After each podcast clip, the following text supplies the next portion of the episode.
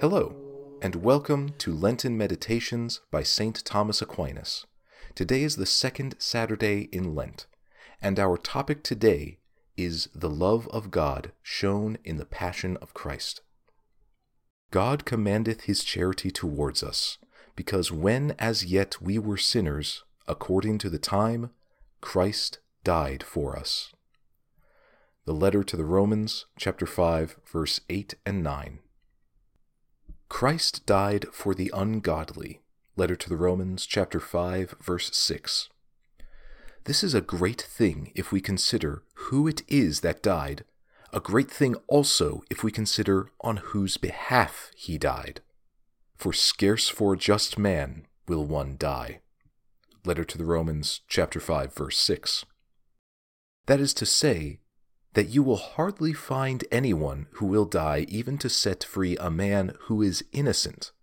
Nay, even it is said, The just perisheth, and no man layeth it to heart. Book of the prophet Isaiah 57, verse 1.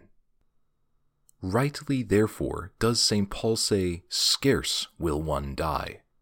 There might perhaps be found one, some one rare person who out of superabundance of courage will be so bold as to die for a good man.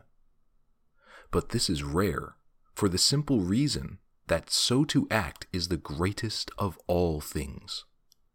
Greater love than this no man hath, says our Lord himself, that a man lay down his life for his friends. The Gospel of John, chapter 15, verse 13. But the like of what Christ did himself, to die for evildoers and the wicked, has never been seen. Wherefore rightly do we ask in wonderment why Christ did it. If, in fact, it be asked why Christ died for the wicked, the answer is that God in this way commandeth his charity towards us. He shows us in this way that he loves us with a love that knows no limits. For while we were yet as sinners, Christ died for us. The very death of Christ for us shows the love of God, for it was his Son whom he gave to die, that satisfaction might be made for us. God so loved the world as to give his only begotten Son the Gospel of John, chapter 3, verse 16. And thus, as the love of God the Father for us is shown in his giving us his Holy Spirit, so also it is shown in this way, by his gift of his only Son.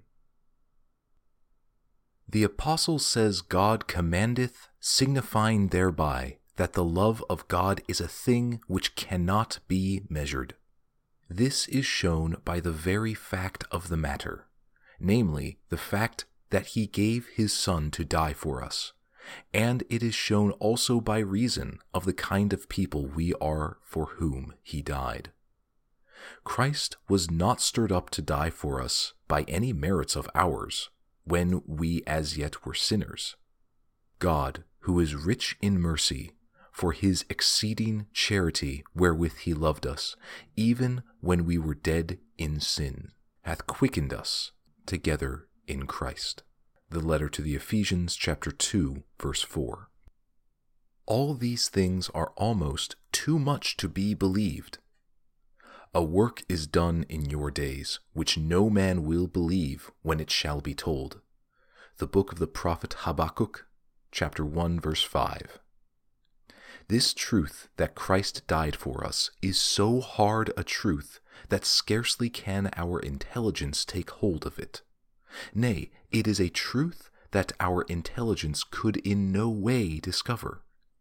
And St. Paul, preaching, makes echo to Habakkuk I work a work in your days, a work which you will not believe if any man shall tell it to you the Acts of the Apostles, chapter 13, verse 14. So great is God's love for us and his grace towards us that he does more for us than we can believe or understand.